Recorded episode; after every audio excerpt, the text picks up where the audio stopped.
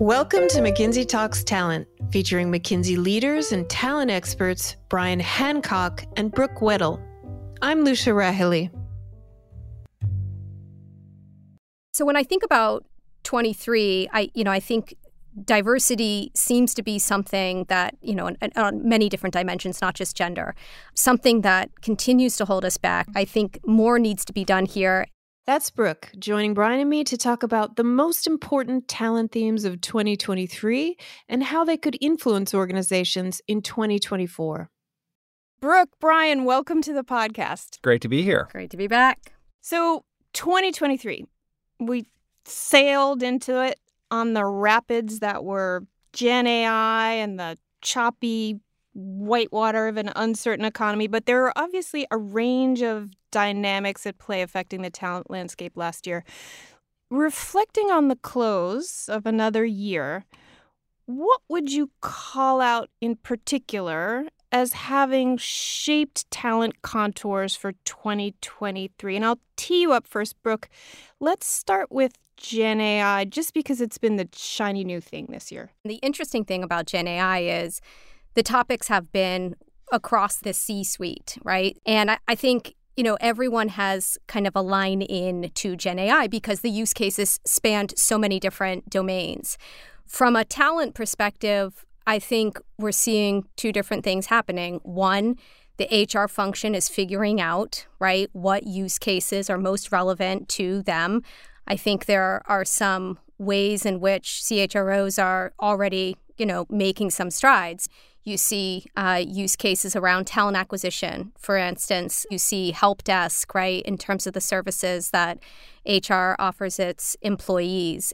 And then I think the other thing you're seeing from a talent perspective is, of course, if you look at any use case, that could be software coding, right, in the product development part of the organization. How is talent broadly impacted? How are roles changing? What are the new skill sets required? That's a huge question, is clearly coming to the forefront. Bryan, anything to add there? The things out of the gate now, there are some of the quick wins that HR teams and other teams can get. So we're seeing implementations of things like Me at Campus by Walmart that is allowing associates on their home office campus to better navigate some of the HR policies and HR uh, sites. That kind of HR policy bot is the type of immediate quick win we're seeing. You know, we're also seeing, as Brooke mentioned, turning on technologies from vendors. And so, whether that is a talent acquisition vendor that has some very proven underlying technology, and they're putting a large language model on top. Bryan, you and your co authors, Bill Schaninger and Emily Field, published your book Power to the Middle with HBR Press. Talk to us about the year of the manager. That's the subject of that book. So I love the phrase, you know, the year of the manager, and that 2023 is the year of the manager. And the reason was for as much as we're talking about automation and the next wave of technologies, the folks that are there that are responsible for managing the transitions to work, the ones that are responsible for taking care of their teams are the managers. It would be good to to double click on that one because I do a lot of work from the culture perspective. And so there is an increased appreciation for managers being an, a, a, significant unlock here. So, what are the rituals you need every manager engaging on? What are the, the habits, the, the routines that you need managers really instilling with their teams to try to drive, yes, productivity, but also I would say more holistic outcomes like well being, experience, right? And that seems to be a different kind of conversation these days, linking managers to culture transformation. Brooke, we saw so many decades of thinning out that middle management layer. Are you seeing a different kind of appetite now for investing in the middle manager in the way that you say? I think what I'm seeing though is more investment in the managers that you do have, right? Mm-hmm how do you you know recreate their roles and responsibilities so they spend less time on transactional work? How do you how do you start to even upskill those managers engage them thoughtfully of course not just in classroom training but apprenticeship coaching right? Really trying to understand where they have the skill gaps and and planning for career rotations ways to upskill them in new ways. And i think you got to tell a, a different story around that for so long that middle manager layer layer has been called you know, unfortunate things like the frozen middle, right? Mm-hmm. So how can you really, you know, kind of give a new branding to that layer of the organization? Mm-hmm.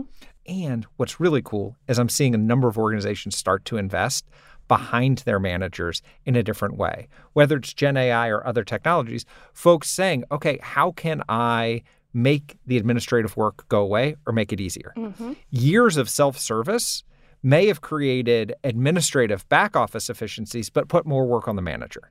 And I think now we're seeing, hey, through the next technologies, do we make it easier for the manager? So my hope is the changed conversation of this year and the initial investments that we're seeing companies make mean that we don't need 2026 to be another year of the manager to remind us all they're still important, but rather, you know, this was the pivot point. So, Bryan, you mentioned middle managers and hybrid work and the role they play in hybrid work. So, let's talk about that. We're a few years now into this hybrid work phenomenon. Where do we stand here as we look back and also embark on this new year? Office attendance has stabilized at about 30% below pre pandemic levels.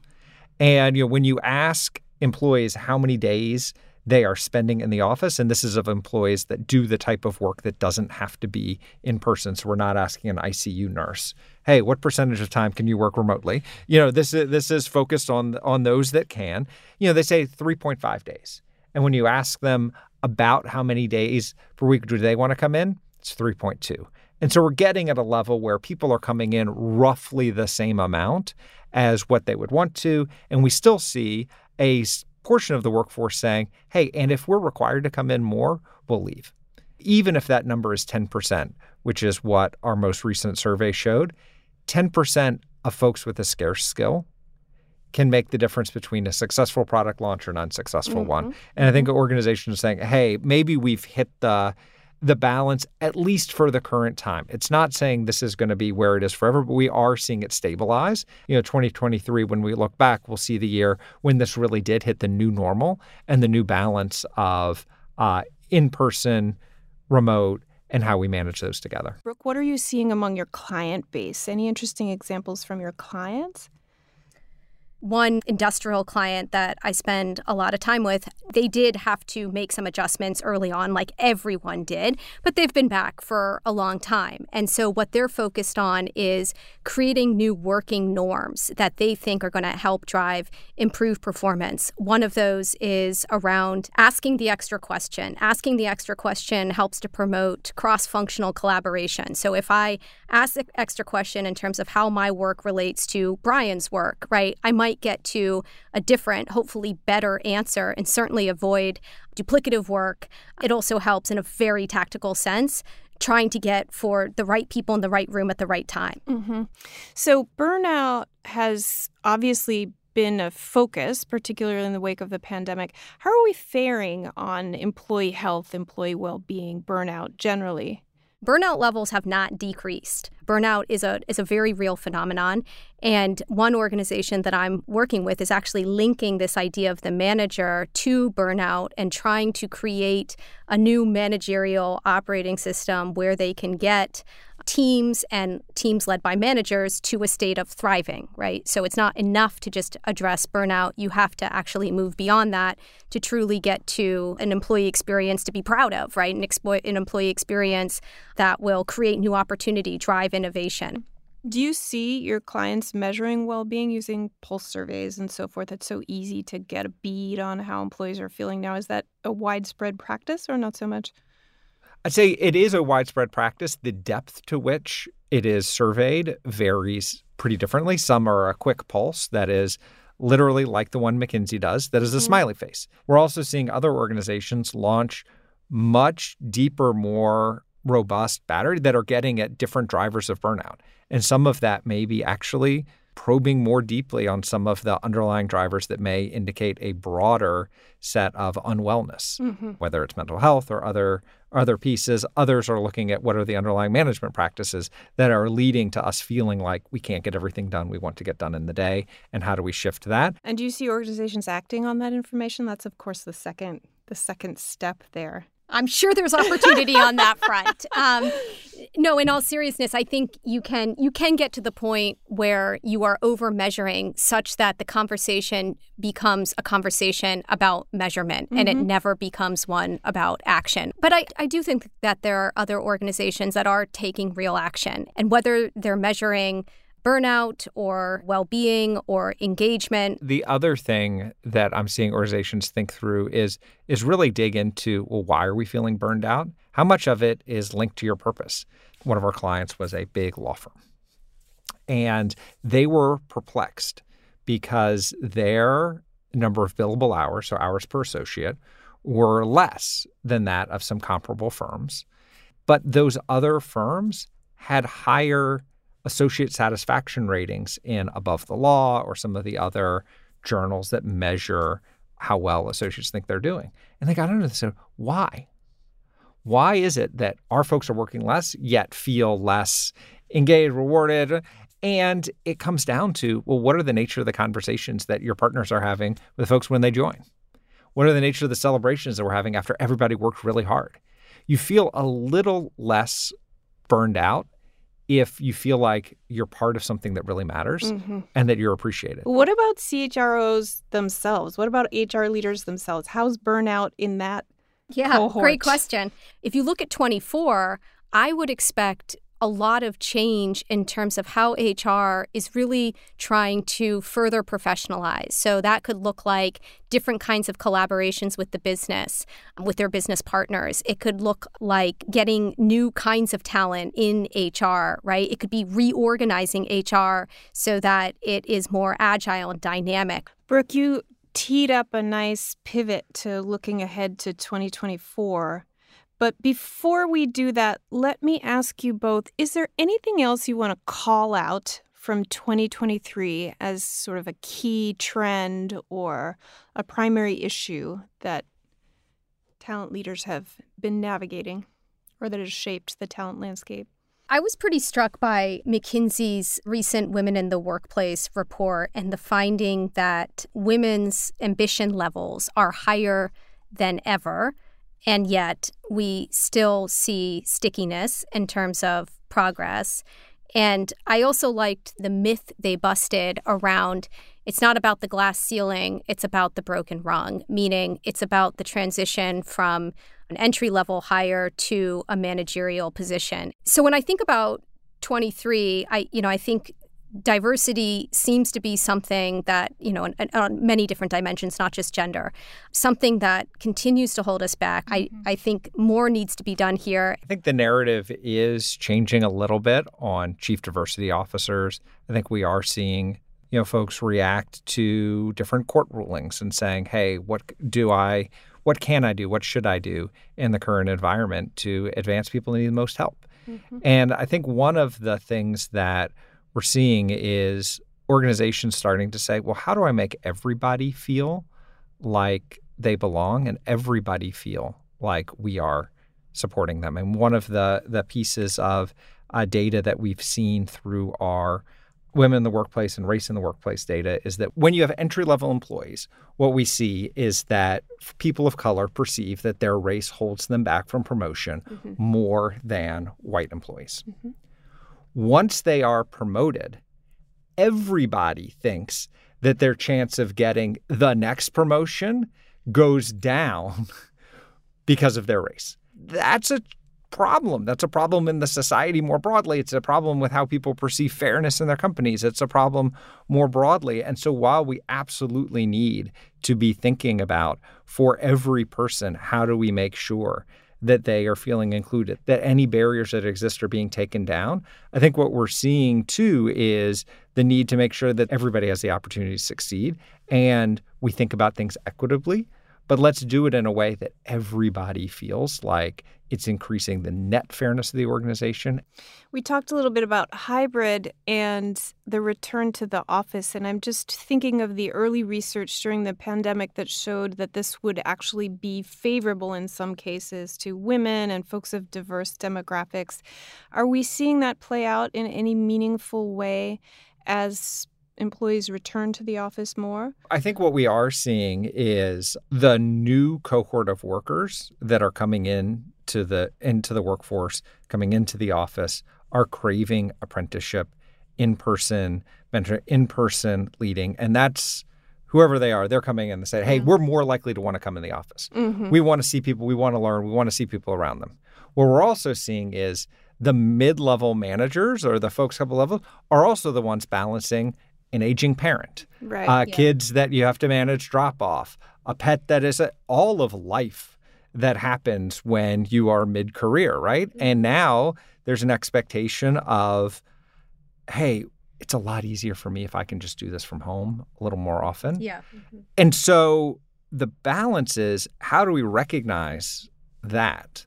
The need to, hey, a hybrid way of working can actually help us balance what is hard to balance for anybody, right? How do we make that better? But at the same time, getting those leaders as the ones that are in the office to help providing the mentorship and coaching. And I think it's something that that that we're going to need to continue to evolve, continue to work on to making sure we're hitting the right balance because you know as one of my colleagues said in response to the question, what's the number one amenity that would get people back in the office? I looked across the table and said, it's you. It's you. They want to see you. They don't want the band or the sushi or the whatever. And- It's yeah, you. yeah. No, it's so true. When I, I mean, I love that story you told. Right? They they want to see you, right? But it it honestly goes back to the manager point and freeing up the time to do mm-hmm. that, right? Like if you're going to be a talent magnet, if you're going to be a catalyst for teams, guess what? It takes time to mm-hmm. do that, and so. The, the other trend I would say for 23, again, to make another connection, is on learning and development and how to think about this differently. And I think thinking about learning and development in that kind of holistic way that is driven by the the individual but offers connections to people that are there to help them along the way is really a new way to think about you know learning and development which you know for many years was seen more as you know we kind of give some upskilling reskilling training as needed right to to kind of paint a stark difference there so I, I think that's another one where we're going to see you know some some innovations and hopefully some you know further investments And maybe if I, I take that combined with the burn combined with the burnout, combined with Yeah. well, you know, some of the things we're talking about, maybe one of the things we're saying in 2023 is that we're starting to put the human back in human resources. And maybe that's too aspirational in terms of what the shift is and where it is. But if you look at the underlying threads that we're talking about here, I think feel like there's something that we're that we're all sensing that is about, you know, 23 really reminded us of kind of the human connection Yeah. As we look ahead to the next 12 months, what should be top of mind where talent is concerned? What is likely to matter most? the world beyond the company is likely to be a pretty interesting place.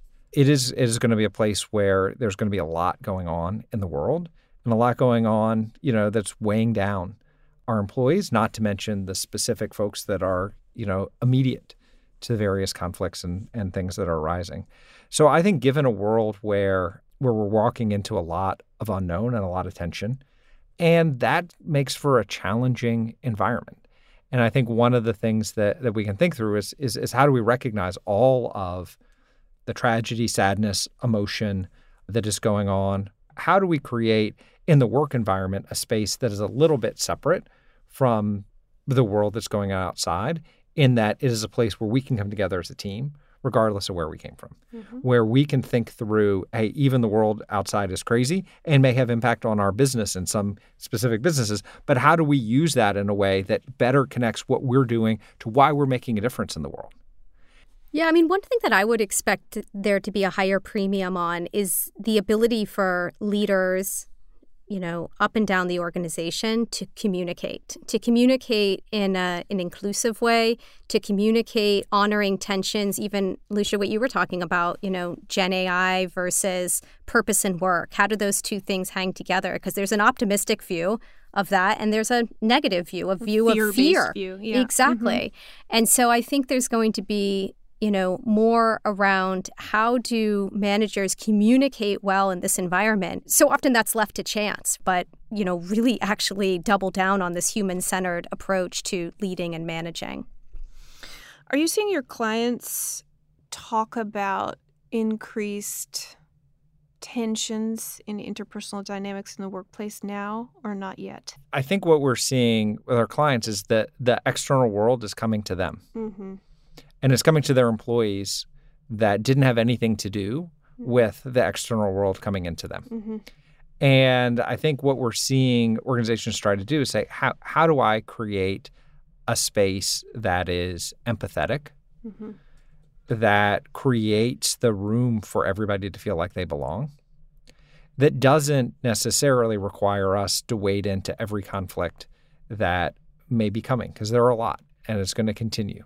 But when when it comes down to how we're working together, just creating consciously a bit more space for us to be together in a way where work feels like it is a bit of a relief Mm-hmm. from the external world rather than work feeling like it is amplifying every tension that is going on. Mm-hmm. Mm-hmm. Yeah, I think we're seeing this in particular for global companies, right? I mean, there's a couple of headline examples of, you know, the amplification, Bryan, to your point, versus creating a space where, you know, you can try to, you know, at least find a little bit of a space apart from that. Any other trends you want to call out for 2024? What about productivity, for example?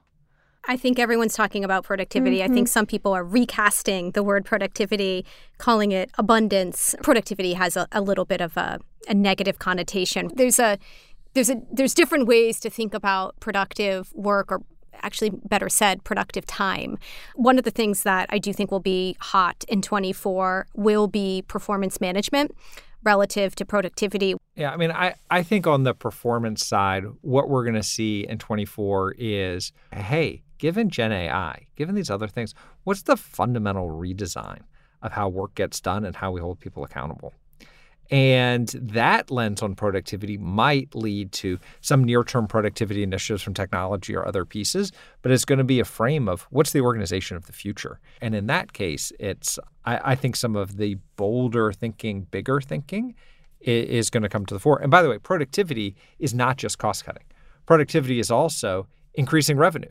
It's getting more out of the same units of labor. Right. And so I think as we're thinking about productivity enhancements, gosh, what can be unlocked? Anything else you want to call out? I like skills based hiring. I still think that's I. s- We did a podcast on it. I mm-hmm. still think that the momentum is is continuing to grow in skill based hiring. We have 15 plus states where the states have said that they're going to you know systematically go through and look at a, where they can eliminate college degree requirements. Mm-hmm. I think there's also going to be a little bit of a re reprioritization, you know, especially for hard to fill roles. Let's stop competing so much on a talent acquisition standpoint and really double down on how to do this internally because I think there's been, you know, some false starts or some nascent work on that, but how really do you create an at skill, reskilling, upskilling engine for your most critical roles? I think a lot of organizations are are exploring that more rigorously now. I think the other trend I see for 2024 that continues to accelerate is older workers working and staying in the workforce. Interesting. And so there's a great article that came out earlier this month that was on the state of Vermont and how Vermont may be at the cutting edge of what our workforce of the future looks like because Vermont is one of our oldest states. Mm-hmm.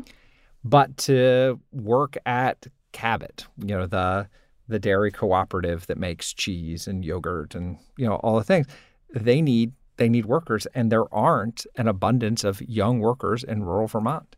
And so how do you create the shifts? How do you think through the aids that you have so that, you know, if you can't lift something mm-hmm. as you're getting older, that, you know, you're supporting that. How do you think through jobs so that you're making it more attractive for older folks? At the same time, there's research that's coming out, including from our McKinsey Health Institute, that shows that working longer improves your health. Mm-hmm. It creates overall well being. So it's good for employees and it's good for companies. And what I'm hopeful in 2024 and beyond, you know, we, we start to see more 70 plus workers in the workforce, not because they economically need to be there, but because they want to be there. We spoke earlier about tightness in the manufacturing sector. Is it possible that automation in the manufacturing sector is at the point where older workers could actually start to fill that gap without that kind of physically taxing labor that you were describing? I think this is one that is gathering some steam because the problem statement started with what should our shift strategy be? And it evolved to become what if we completely reimagined our shifts and actually tried to, you know, disaggregate them. After reading the research, I, I went home and told my wife I'm never retiring. but, because, because, she I'm sure she was thrilled. Yeah, yeah, yeah. I, I, think I think she was like, well, um, no, but the but it, but it's interesting, right? Because the I mean, you may shift in the type of work you do, but being engaged with colleagues, being engaged, having a purpose, I think right. all incredibly good. And in a world where we're short many types of uh, workers going forward, think about the care economy. Like my mom worked for uh, an early childhood educator. She's a, a, registered nurse. She's an RN by training. Had, had did a number of things over the course of her career. Uh, after she had retired and after her kids, me and my sister, had gone to college. She worked at, as an early childhood educator at a at a daycare, working with preschool kids. And the reason was she didn't need to be a nurse with all the pressure, but the connectivity and being near the kids and doing other things. Early childhood education is one of the biggest gaps we have of need, but we can't meet the need because we don't have the people. I think across sectors, this is going to be an interesting unlock, and we're going to spend more and more time thinking about how we're going to get older workers productive. Brooke, Bryan, thanks so much. That was a great discussion. Thank you. It was fun. It was fun. It was great to be with you. Thanks so much for listening. I'm Lucia Rahilly with Bryan Hancock and Brooke Weddle. Subscribe to McKinsey Talks Talent wherever you get your podcasts. See you next time and be well.